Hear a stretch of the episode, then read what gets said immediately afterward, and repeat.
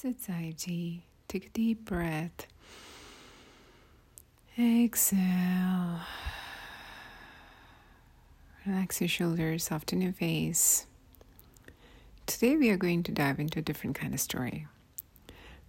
I don't know if you are or not, but I am guilty of having those, you know, motivational statuses or pictures on the walls or quotes saved here and there and then every now and then I completely forget about those things and they just become another piece of art in your life kind of thing. And then I, feel, I kind of like find myself doing things which I'm definitely not supposed to do or feel. And those motivational quotes are just not doing anything because they're just sitting there at that point.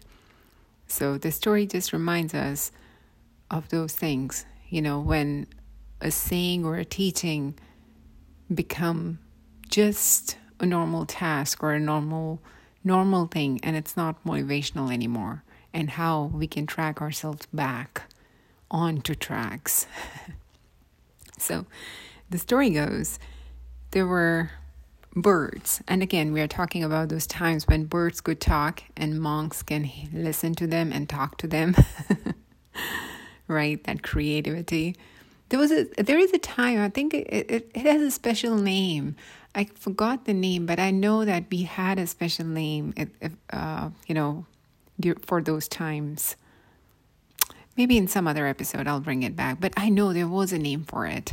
Anyways, that's not about it today. So, so these birds were talking to monk one day, and they were complaining about how the hunters, you know, bring the uh, those uh, nets and they capture the birds and make them kind of like, you know, their uh, pets. So they asked the monk to help them. So monk said, well, you know, whenever the hunter comes and they throw the net, there is one very easy sign to tell that there is net on the ground. And that sign is whenever you have access to grains where there are no plants. So Bud says, "Oh, yeah, that makes sense." you know, so so they said, uh, "Can you help us, like you know, some mantra or some teaching or some kind of thing that will help us remind that?" So Monk said, "Sure." So maybe you know this kind of sing this song like, "No plant, no grains. If you still find it, the hunter is around." Something like that, right?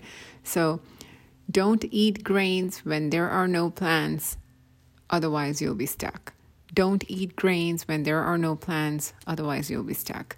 So that's what the monk told them. And then the birds start singing them, and they'll be kind of like, you know, the in the beginning, they were very cautious about it. When they were saying it, they really meant it.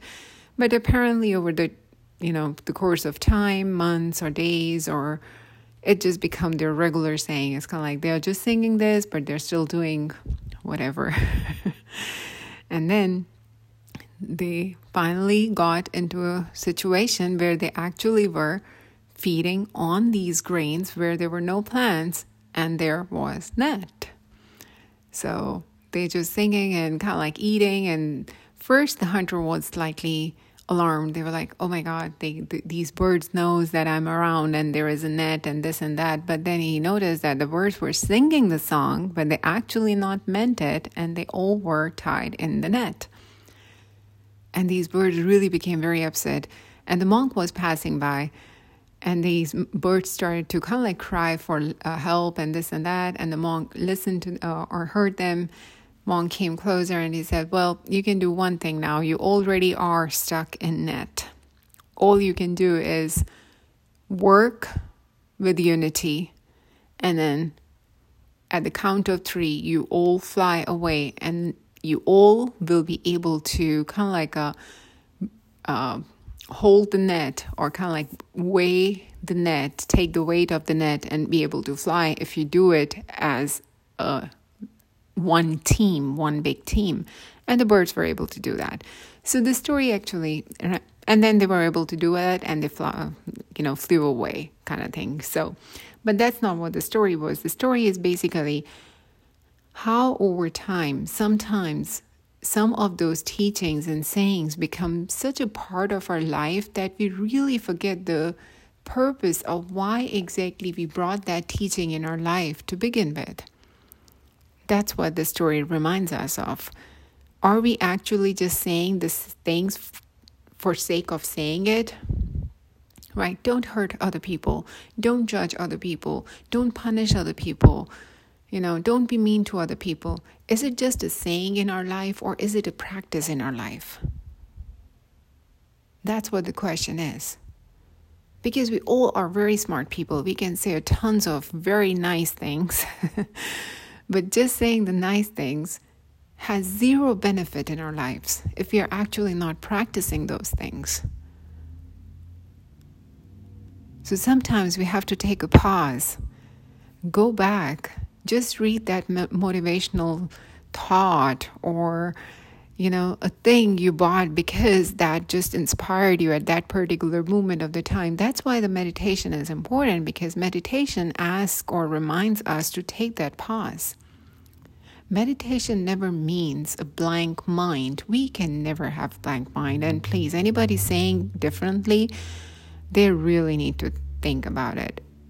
Very few enlightened souls can have that blank mind kind of state. But otherwise, for us normal people, meditation means take a pause, sit still, and then just bring one thought back.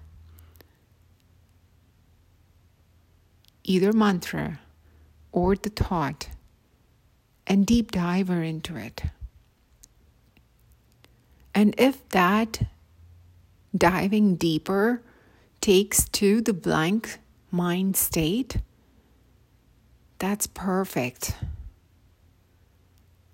But that's why we have to keep reminding ourselves of those things. Keep thinking, keep practicing, and making those motivational things. Be patient, be thoughtful, be mindful self care. These things, we have to practice these things and make them part of our lives. Only then and then we can make any progress on this path. With that thought, thank you.